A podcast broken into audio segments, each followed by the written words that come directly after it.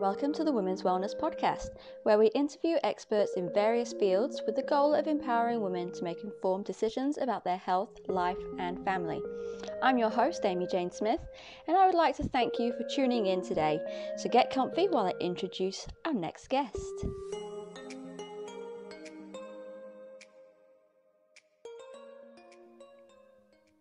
Hello and welcome to the Women's Wellness Podcast. My name is Amy and I'm your host. And today we are talking about breast cancer. And my guest today is going to talk a little bit about her story with breast cancer. And she's also going to talk about the relationship between sleep and cancer. So this is a two parter. So, today in this episode, we'll be talking mainly about her cancer story and then in the next episode, we will focus more deeply on sleep and cancer. So, this lady, she is an ICF approved certified life coach. She's a best selling author and a Heal Your Life teacher. She was first exposed to the mind body connection during her career as an ear, nose, and throat surgeon, where her curiosity was piqued by how the mind works and the effect it has on the body.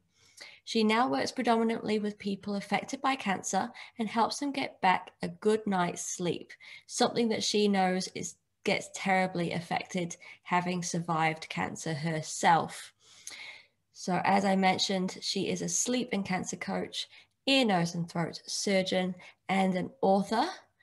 I would like to welcome Dr. Anitha Ranganathan. Welcome. Welcome. Thank you for joining me. Let's get started. How how are you?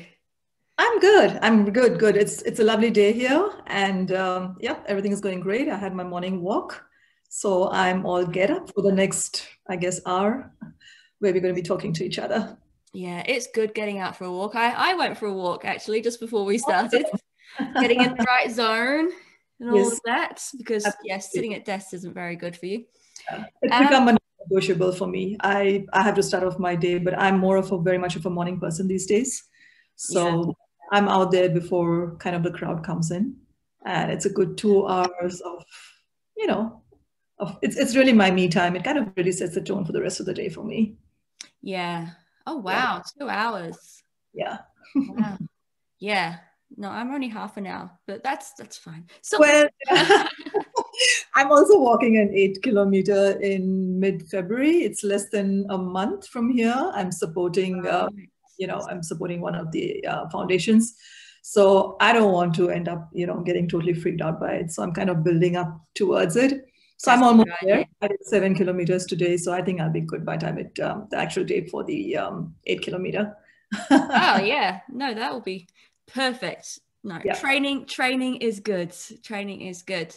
So today, um, I mentioned in my intro that you have gone through breast cancer mm-hmm. and you've kind of come out the other side with a bit of a shift in focus in your career. So you started off as an ear, nose, and throat surgeon, and you've moved now towards more life coaching.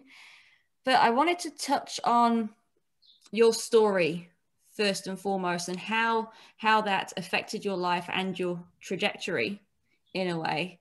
So I mean really in your own words describe your breast cancer story for me. um, I would actually put it as, you know, part one, part two, and part three. So part one is from the time when um, I could actually feel the lump and when I really had to listen to myself and think of all my years of experience as a doctor and a surgeon where I've diagnosed so many people with cancer. Right. And yeah. really addressing and really building up the courage and saying, okay, this is something that I better go and get it checked out because you just know that there's just something wrong. So that's starts, the first thing, isn't it? Yeah, that's that's when it really hits you. It starts hitting you back then itself. And uh, the beauty of this is that the memories are so fresh um, no doubt it's it's been like about a year now but um, you can still i mean i can literally remember the the uh, milestones around the journey and so really with that and then uh, you know you go to your gp and then the GP tries to be really nice and says, "Oh well, you know, it could just it doesn't have to be anything to be worried about, but let's just get it checked out." And I said, "Sure." and she's like, "Yeah, we'll try to get an appointment as soon as possible." And yeah, I pretty much got diagnosed within um, a week, and this was around the time when we were barely beginning to know about the impact of the pandemic. Um, right. It was kind of like yeah yeah it was it was just back back then in february and um, yeah i got my diagnosis like really soon within about a week. Um, i mean they wanted to call me in within the next two days itself. And okay. i said can i get a little bit more of time? Because this is really taking it's really taking a lot out of me you know? So the mammogram and the ultrasound and then they did the biopsy immediately and all those things. Okay. so that's one part of it the part of when you get confirmed. And then starts the whole journey where you just kind of go into complete like to do mode uh, where it is like you know oh i need to call up my insurance. I got to make sure that everything gets covered on time. What do i do about the kids? Who's going to take care of them? Um, how, where are we going to get those extra finances just in case you know something comes up? Um, who do i tell and who do i not tell? Yes. Whose support do i get? Whose support i think I will end up supporting them instead. Um, you know, so it's like, and then, and then suddenly, you know, it's so interesting, Amy, because your emails previously would have been something you subscribed to, and suddenly yeah. emails become all these doctor's appointments and all this juggling of going around here, there, you know. Um, right. Yes. It's um. So yeah, you you know you do all of that, get operated, um, again in the midst of COVID, um, and um, after that, it was um, I had to undergo a surgery twice. Um, okay. Then I had to undergo radiation. So the radiation was like level four of when New Zealand had a shutdown. Oh, really? but it was good for me in a way because um, and i think i think at that point in my life i didn't want to be sitting in waiting rooms discussing hey what's your stage? Hey how's your prognosis? Um, and you know things like that. Like i just really really for the first time in my life i think i really decided to completely focus on myself. Yeah. I think again as women we really rarely rarely do. Everybody else is more important but yeah, um, yeah that's very true. being a woman and being a physician and a surgeon it doesn't help. Everybody else is more important than you are. Yeah. And um, so yeah i underwent my whole radio- radiotherapy. Um, it was interesting because i was working full-time um, and i thought um, you know i'll be able to cope. Hey you know everything is fine and it's early stage and all of that. So i chose to go back into work uh, pretty much three days after finishing. So I just had the weekend off and I went back into work after that. In spite wow. of everyone saying, yeah, in spite of everyone saying that, oh, well, you know, radiation, you get fatigue and all of that. I'm like, ah, nah, I'll be fine. I'll be fine. Um, and true enough, a month later, I was, I think I was struggling, and more than anything else, my team was struggling with me as well. Um, you know what I mean? Um, because you may be physically there doing a full time job, but you just can't cope. You just can't cope. No. Um, You've got everything else going through your heads and everything that you're managing. Absolutely, and the fatigue is the fatigue is real. The fatigue is real. By five o'clock, six in the six o'clock in the evening, there's really nothing that you can do. You know, no matter how good you've been, and um, that's just the way it is. That's the. It's really for me. I think it's the body trying to tell you you need to really slow down and focus on yourself right now, and don't push yourself. Don't try to be Wonder Woman yes. That's it it. Doesn't matter what happens in our lives we always try to make sure everybody else is okay. And the one of the blessings i suppose of covid is that you there wasn't anybody around. Yeah. you you could sit in a waiting room and be two meters away from somebody else and they didn't want to talk to you. Nobody wants to talk to anybody. No, no. and it's quite a nice little safe space to absolutely. To not have to deal with anybody else's energy. Yes, absolutely. And i think for me it was i was always very conscious of how much extra knowledge i wanted to have. So even if i was googling up something uh, and i'm really grateful for having that medical background because i knew what to google what to rely on what not to rely on. Um, and that really went very much in my favor as well. Um, I, I feel very very blessed and uh, then you know you finish your treatment and um, what's interesting is like the support just falls off you know?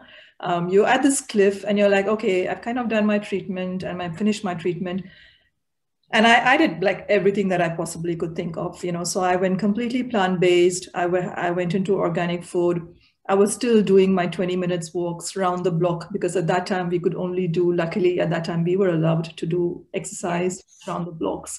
So I used to make sure I used to at least do that. I went heavily into juicing and tried to reduce as much of stress. I was I've always been a person who's done meditation and journaling, but this time it was even more. So it was a really holistic thing that I look, you know, to get it as I, I was it's basically it's like you want to really give it your best shot.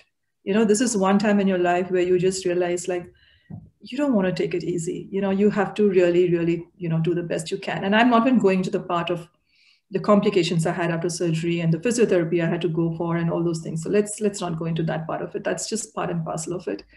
And so you finish your treatment, and then all that support and all the scaffold that's been around you mm. is it just kind of suddenly falls off. You know, and everyone says, Oh, well, you know, you finished treatment, you're fine now, and you're going to, you're back to normal. And right. never ever tell that to anybody who has undergone and finished a treatment for a life-threatening condition. Because you, you mm-hmm. never go back you you can go back to normal but it's a completely new normal you know? Is where comes in my what would be my third stage of where you kind of consider yourself a survivor or a thriver which again is a very gray area because yeah. who knows who is a survivor who knows who's a thriver there's no clear cut definition. And it can change as well can't it? So you could feel like you've got this power yeah. and then you'll have days where you just want to hide away from the world and you don't know how you ever dealt with anything ever. Absolutely. Absolutely. And so that is the part of the journey that i am on right now. Um, you know you go for your doctor's appointments and everything but that that trepidation is always there is he going to find something is my oncologist going to find something and with breast cancer, what happens is because you've got different types of breast cancer, some of which, or the commonest one, is the one which is sensitive to your hormones. So the commonest one is which is sensitive to your estrogen and progesterone, which basically means the cancer is literally feeding off these hormones, mm. which is there in every which yeah. everyone. Like even men have it up to a certain extent, but obviously it's more in females, you know. And so that's what makes it really very different because it's not like you have finished your surgery or your radiation or your chemotherapy, but right now they also continue on for quite a few of us hormonal therapy, where oh, okay. they are trying to bring, they want to kind of really kill all the estrogen progesterone that you have in your body, which means that you are going to be hit with menopause. Yes, of course. before you need to. And it's it's an abrupt cut. It's not something that you kind of yeah, it's not gradual. It's menopause. Yeah, it's there. It's menopause. You know, so here you are like still getting over that fact of being diagnosed with cancer and everything that happens around it. And then it never really, like every time you need to take that tablet or that injection, it's that constant kind of a reminder saying you it's, it's, it's still a little bit of a confusion whether you tell someone I had cancer or I have cancer. Yes. it's that kind of that constant reminder. And I think this is actually the most beautiful and revealing part of the entire cancer journey because you really, really get to know um, so much more about yourself. And I think that's where, for me, my transition of moving from away from mainstream medicine to really, I, I am very much of a people person. And for me, I need to continue contributing towards people. So that was definitely, it wasn't going to go anytime, anywhere in the future. Um, but what I did really focus on was really establishing and putting myself first, which is something which we don't do. We don't do it as a wife. We don't do it as a parent. We don't do it as uh, the type of work, the type of work that we do. You don't have to be a doctor. Most of us are so married to our jobs, it's not been funny. Yeah. yeah. I understand that. and um, you know, so that's it's all part of that. So that's where I realized, but, but I through my having traversed the journey myself, um, there's been a lot of self-reflection that's gone, and I sit back and I cringe at some of the things that I may have told my patients when I may have either diagnosed them with cancer or operated on them on cancer. Mm-hmm. And being a ear, nose, and throat surgeon till about four years ago, you know, you're dealing with important stuff like you people can't talk, people can't eat, people can't breathe, and they come to us. And we never ever thought about that. Whereas honestly, breast cancer is not so harsh. You know, you're not losing out on anything which is very pivotal, mm. uh, if you know what I mean. Yeah. And, um, you know, yet it just changes you so much. And I realized that the real transformation actually happens between doctor's appointments, between your oncologist appointments, um, oh, and what you are doing by yourself. You know, and I think that's what is really going to set up to a certain extent how this journey is going to go. And that kind of a support, although you do have a lot of support over here, but someone who's there literally to kind of sometimes hold your hand, sometimes hug you. I mean, you know what coaching is about, right? So I don't have to tell you about that. But that this yeah. is this is really coaching people who really it's really about making them aware of that innate power that they actually already have within themselves. I'm not going to be sitting over here and saying, oh, you need to do juicing or you know, you need to meditate every day because you're already dealing with a diagnosis yeah. of cancer. You don't want to learn a new tool at that time. All you want to do is just be kind of sane. you know, and um, that's where the whole thing came in. And my main interest in sleep related was because I realized that, again, you know, as soon as you start feeling that lump or you start having that symptom, and you start thinking about mm, what could it be, mm-hmm. from that time, your sleep levels really, yeah, the whole thing just goes totally over. And they've done studies where they have monitored people up to 18 months after finishing treatment after having completed treatment for cancer and their sleep is still like nowhere near how it used to be before. 18 months wow. after finishing treatment you know and that is the impact. And if you haven't slept properly then you know getting up in the morning and going for that walk is going to be such a nightmare. Yeah. you know trying to even cook anything on your own is a nightmare. Yes and so so many people don't have that support and they have to or they're they're a primary carer for somebody else and now they've got to look after themselves. And yeah how do you do that if you're so exhausted? Exhausted. Absolutely. You know and even for you to even turn up for your chemotherapy appointments or you know your doctor's appointments if you've had a good night of sleep you somehow feel so much more prepared to face the world even if it yeah. means your own people and setting boundaries and saying no at this time it's me and I'm not going to turn up for that party. I'm not going to organize the kids' birthday parties um, because simply because I can't do it. But even for that, if you yourself are tired and fatigued, and there's so much of science behind it, you know, sleep is so big, but I really think it's the foundation of all the other pillars of health. It is. I mean, I know we've said when we were chatting beforehand that without sleep, nothing else really happens. Absolutely. Um, I wanted to touch on before because we could delve into sleep. I know. talk about it for hours, and I want to make sure that that's we focus on that in our second part. I wanted to um, ask you more about your coaching. So you you moved into coaching. Was that four years ago when you switched out of the surgery, or is that kind of melded and molded and? It's, so interesting. No, it's so interesting. Um, I so I did I did become my you know the certifi- certification and everything four years ago, okay. and then I moved to New Zealand, and um, oh okay. Just to put it in a very nice way, let's just put it this way. I think really life really came in the way of me putting again myself. Um, forget about first anywhere important. Mm. So a lot of personal challenges that happened um, a lot of illnesses. So besides me being a cancer survivor, I had I became a caregiver of um, my own spouse who ended up having a brain tumor. Oh my goodness! In a few weeks of my moving over here, you know, he he got diagnosed, and so you know how a brain tumor is. Thank mm-hmm. goodness mm-hmm. it wasn't cancer, but it was the brain. Yeah. So I automatically became the person running the household, taking the kids, driving them to school, taking him to doctor's appointments, cooking, shopping, everything. And this yeah. is a new country, you know, it's a new country. Yes. So it was it was entirely different. And that happened. And then, you know, a year later we thought everything was fine. And then he ended up having a seizure.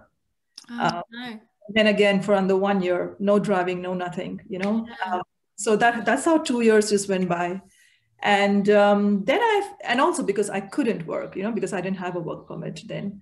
Right. so I got okay. to work i did several jobs. I tried teaching at one of the acupuncture colleges. Then i worked in the university of auckland. So i've done like three or four jobs but what the the last proper job i actually even had was in an insurance company where they wanted somebody with a medical background you know so all of this my plan was when i'm going to move here i'm going to re i've got to requalify if i want to do my ent so you know i've been preparing for my exams.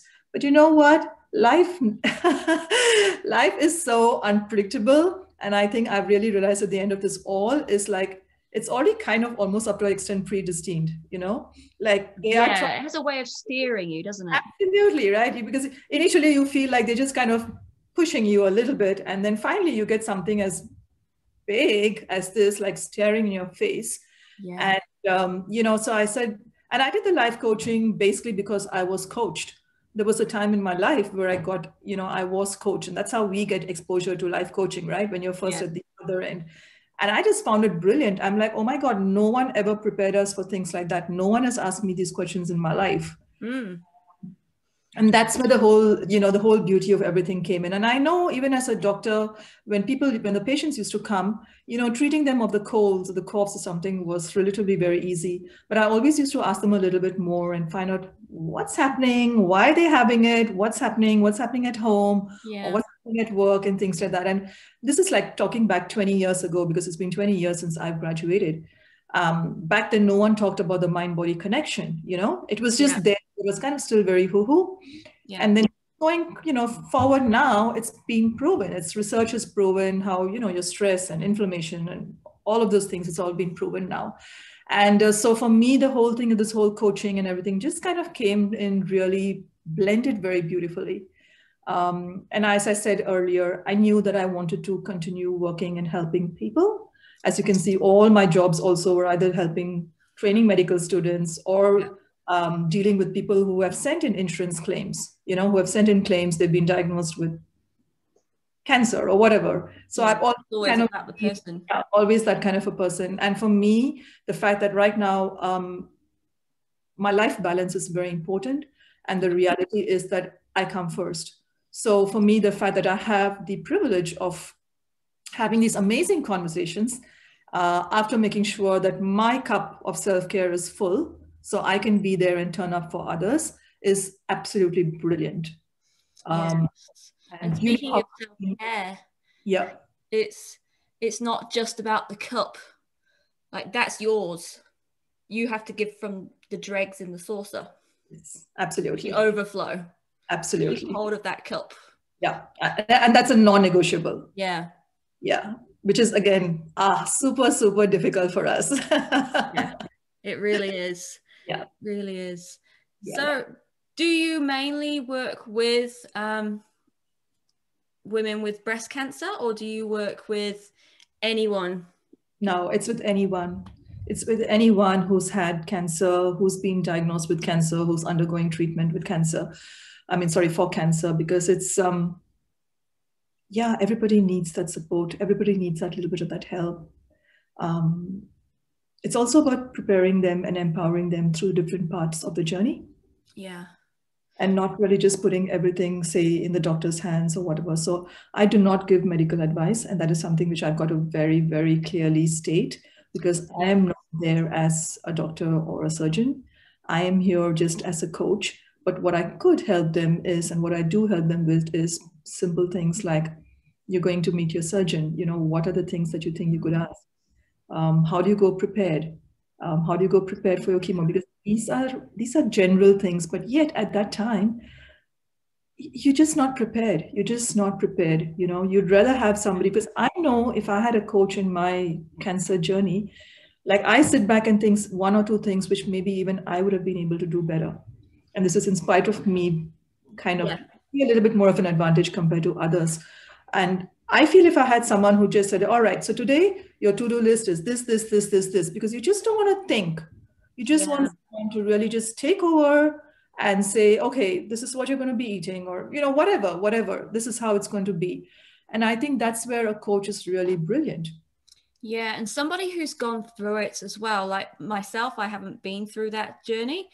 I wouldn't know the first thing. I can support and lend an ear, but otherwise, yeah, I don't know. And having somebody who's gone through that journey and helping them with some questions that they might need to ask is so important because your head goes all blah, blah, blah, and you might not be so lucky to have an oncologist or a doctor or somebody who thinks outside of the questions that you're asking. Yeah. yeah. And you've got to you've got to push for that, haven't you? Sometimes. This is just part of it. The other part also of it is besides, as I said mentioned, it's what you actually do between your doctor's appointments that's really yeah. going to be of benefit. And in a way, it's really nice. You know, you do something which you uh, it's kind of a self gratification thing, right? You've done something, you've got like say three goals for that day that you have to do, or three tasks. I can't say goals. Yeah. Yeah. And you kind of are able to do those three tasks. You just feel like, you know what, all is not lost. I'm still capable of doing it. Yeah. Um. And really, that's what coaching is about, right? It's about really making the person aware of what they can do, and like the way you know it's mentioned, smart goals, right? Yeah. So the, the theory behind it is still the same. The, the, the principles are still the same. It's just that it's a little bit more because at this time when you're having cancer, you don't want to be thinking about a holiday, for example, and saving up towards that, right? But yeah, what exactly. what definitely finances and how is that going to support you towards your cancer treatment or mm-hmm. The other treatments? Because things like yoga and things like acupuncture, they all have been scientifically proven to help you cope better with your cancer journey as well yeah. and those things aren't funded you know uh-huh. and so it's um it's it's there's a lot there's a lot that's there and it's and that's what i like to do because it's more of an integrative thing as well so i definitely do not if someone says oh well i don't want to go for this treatment and i don't want to go for that treatment uh, again it's not my prerogative to um, advise them but having said that i make a decision about whether i even want to work with them or not so for me it has to be a person who is a good fit and who is going to benefit from me. Um, and so I think establishing that establishing that um, agreement is very very important. So I don't have a standard agreement. You know, for me mm-hmm. it's like let's get on the phone, let's talk to each other first. Let's see, because you don't want to spend up 90 minutes and quite a bit of money with me if you if you don't get that rapport or vice versa. Yeah. You know, if, if you're arguing and butting up against each other, exactly, you're exactly. not going to get the best out of your treatment exactly. or anything. yeah, absolutely. And, yeah, you know, you can if you if if the person is like really, it looks like the person really needs like say could help or could could benefit with therapy or seeing a counselor, then because coaching again is not therapy, but at a time like this, you definitely could do with some professional help. So if I feel that that person could actually I won't say needs anybody, but if they feel like a coach may not be able, because coaching is not the same as therapy. No. It's a fine line, but it, it's it's necessary, you know. So if somebody really needs that professional help, if they need the support in terms of medications to help them ebb that part of the journey, then again, I could help and support them towards that. But that's how it is. So it's really it's such an individual journey. It's so unique, and therefore it has to be personalized. Yeah, and having that referral network of those allied health providers that you go, oh, this person's really good. Just yes. have a chat with them. Yeah. It's really beneficial. I have Absolutely. one last question I wanted to ask before mm-hmm. we move on to talking about the big topic of sleep. Sure. Um, it is a big question.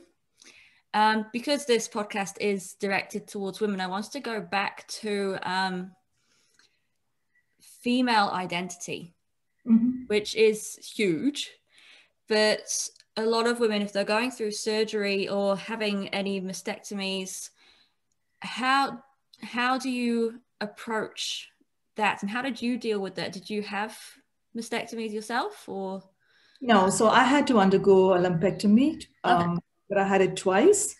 Um, so I didn't require a reconstruction or anything, but I did require radiation after that.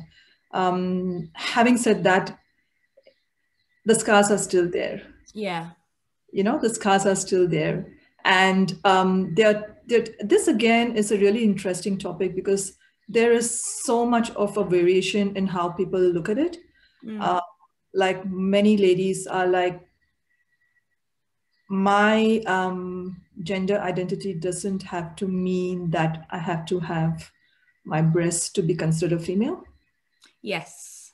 And I would rather live with that thing of saying, you know, I got rid of the cancer in as or reduce my chance because my, quite a few people for what's called prophylactic mastectomy, which has become quite uh, famous because of certain, um, you know, actresses and people who are who yeah. have gone for something like that. Um, and again, it's about really saying, do I want to live with that constant fear mm. of having maybe one small little cancer cell versus saying, okay, this doesn't make me in any way less of a woman compared to not having it.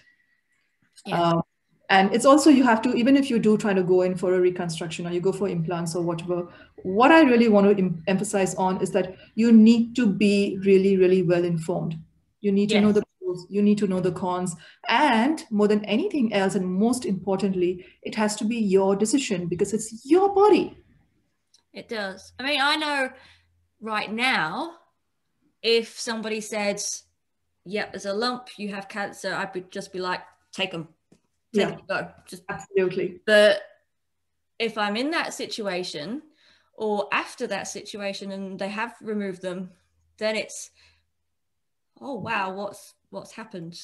Yeah. There's there's a yes, okay, just, just, just, get it off like the like there's a spider on me, or yeah. and then realizing, hang on, what have I actually done? Yeah. Is there is there a mourning period for that, even if it is uh, bigger than just your breasts? There is a mourning. In fact, it's a beautiful question that you asked because, believe it or not, there has to be a mourning period. Yeah. If you don't have a mourning period, then you're going to end up having a lot of other other issues. Um, PTSD is so common, mm.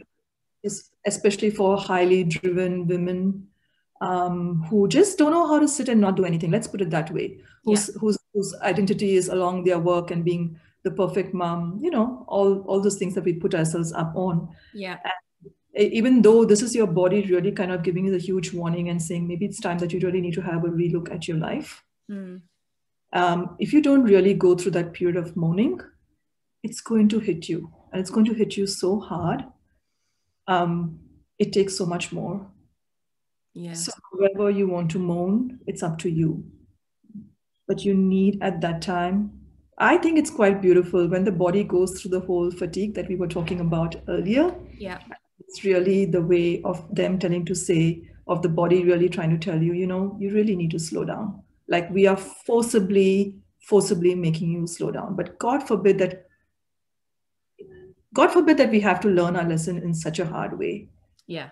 Um, because no matter what it is, you know, the reality, Amy, is that what is the commonest thing that keeps everyone awake is is it going to come back? Did I do enough? Yeah. You know, and then kind of looking beyond that and saying, okay, even if it's, it's really about facing your fears and all that. So it's an ongoing thing.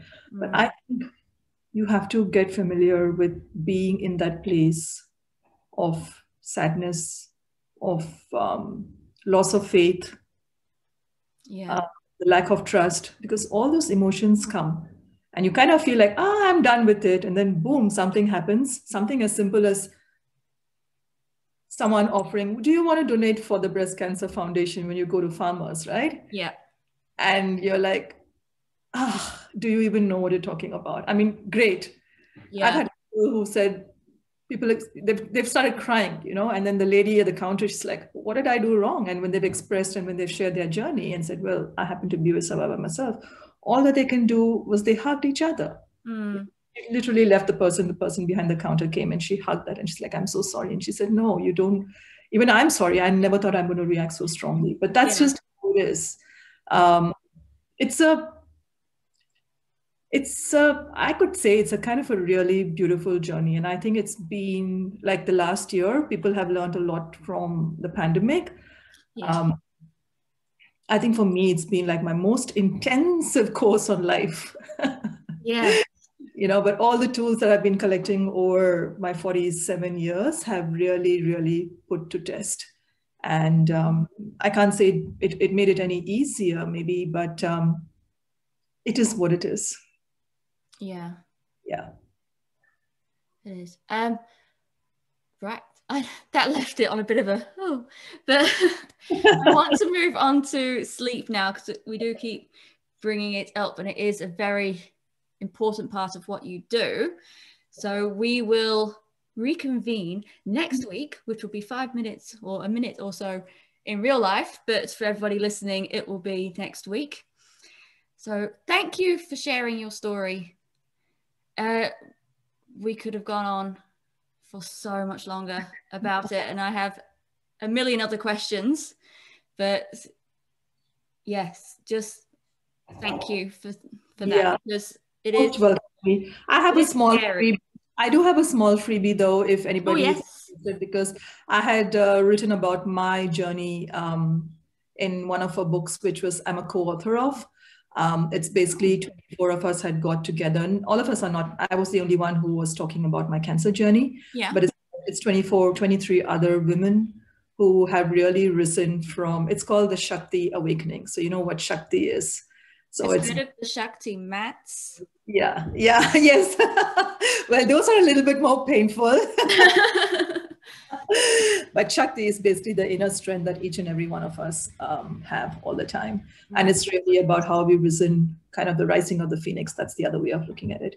And so that's a book. And I would be more than happy if anybody's interested, then, you know, they could, I don't know how you connect, but I would be happy if to just share the link and they can, if they yes. just want to see about it. Well, what I can do, if you um, give me the link, I can pop it in the show notes. Absolutely. Absolutely. with all of your details of how to get in touch, your websites, your LinkedIn, Instagram, and Facebook. Yeah, gosh. Well, and um, also I've got written down that you've got a couple of workshops coming up or master classes. Do you want to tell me about those before we sign off for this week? Yeah, that's right. So one masterclass is really um, because I have a part-time job at um, Auckland Sleep, where we really kind of uh, we we have an umbrella of people who have sleep-related problems, and we've got physicians under us, you know. Mm-hmm. And what we do is we kind of do the initial assessment. So you've got about seven or eight questionnaires that we that you know I would be asking, and then that is followed at the end of that we get a, a clearer idea of whom you need to see because sleep is so big, right? It's such a big yeah. umbrella. And so it's really about directing and saying where it could really help and who would really help, what could help, um, giving you a little bit of a direction. And we actually helped you and we actually would refer them and we follow up with you and things like that. So the masterclass is that part of it, along with some tips that I would be giving along with it as well. So, you know, like sleep hygiene or whatever. So that's one part of it. Um, and that's one masterclass. This is for the general people. You don't have to have cancer for that. It's okay. for anybody who's got any sleep related problems. Many times we have people who come with their partners because that's the main partner thing. knows more than they do. yeah, yeah. So that's one masterclass. And the other one is really about, it's called What Did Cancer Do to My Sleep? Um, okay. And that's pretty much what I'm talking about, which is, you know, what exactly happens a little bit of the science because no one really wants to know so much of the science. What people really want to know is what can we do about it. But yeah. to know to do about it you need to have that little bit of that background. So it's going a little bit into that the different parts of your cancer journey and what you can actually do to try and get back a little bit of a normal sleep to really make you feel like it's worth getting out of bed no matter what. Um, and that's the that's the other masterclass that i'm doing as well. Right yeah, yeah, and it's a whole integrative thing. It's a whole integrated thing. It's not only about taking the melatonin, not taking the sleeping tablets or anything. It's really about everything else that's also helped me on my journey as well. Whether it's food and nutrition, whether it's aromatherapy, you know, the all the other yeah. things can be there because I really have, I really believe strongly in an integrative uh, approach to cancer as well. Yeah, well, everything's connected. Yes, yes, absolutely. If something's out of out of sync. Yes, it's like dominoes. Yeah, yeah. So those are my two master classes that are coming up. Yeah. Excellent. Um, do you have booking links for those? Well, I know I should be, but I haven't made it as yet. But yeah, I could just pick it and then I could, uh, you know, we could share it with you. Or if people really want, then, you know, share a website. Because for me, it's also about getting a maximum number of people. So I'm kind of open right now to see whether weekdays or weekends work and, um, okay. you know, there because um, yeah, the more the better, but also I am limiting the number of people as well because it has to be personalized too. So I'm just right now collecting what people are looking at and what would be the convenience for them and then take it from there. So people can get in touch with you via the website. I think the best thing. Yeah, I think that would be the best way to go about it. Perfect. All right. Well, thank you very much. Thank you, Amy. And this is wonderful. we'll chat about sleep in just a moment. Thank you for listening to the Women's Wellness Podcast. For links and show notes, please visit www.connecthealth.fitness forward slash podcast. I would love for you to subscribe to the channel so you get notified when we release our next episode and please share with anyone you think might benefit. Thank you again. I look forward to seeing you soon.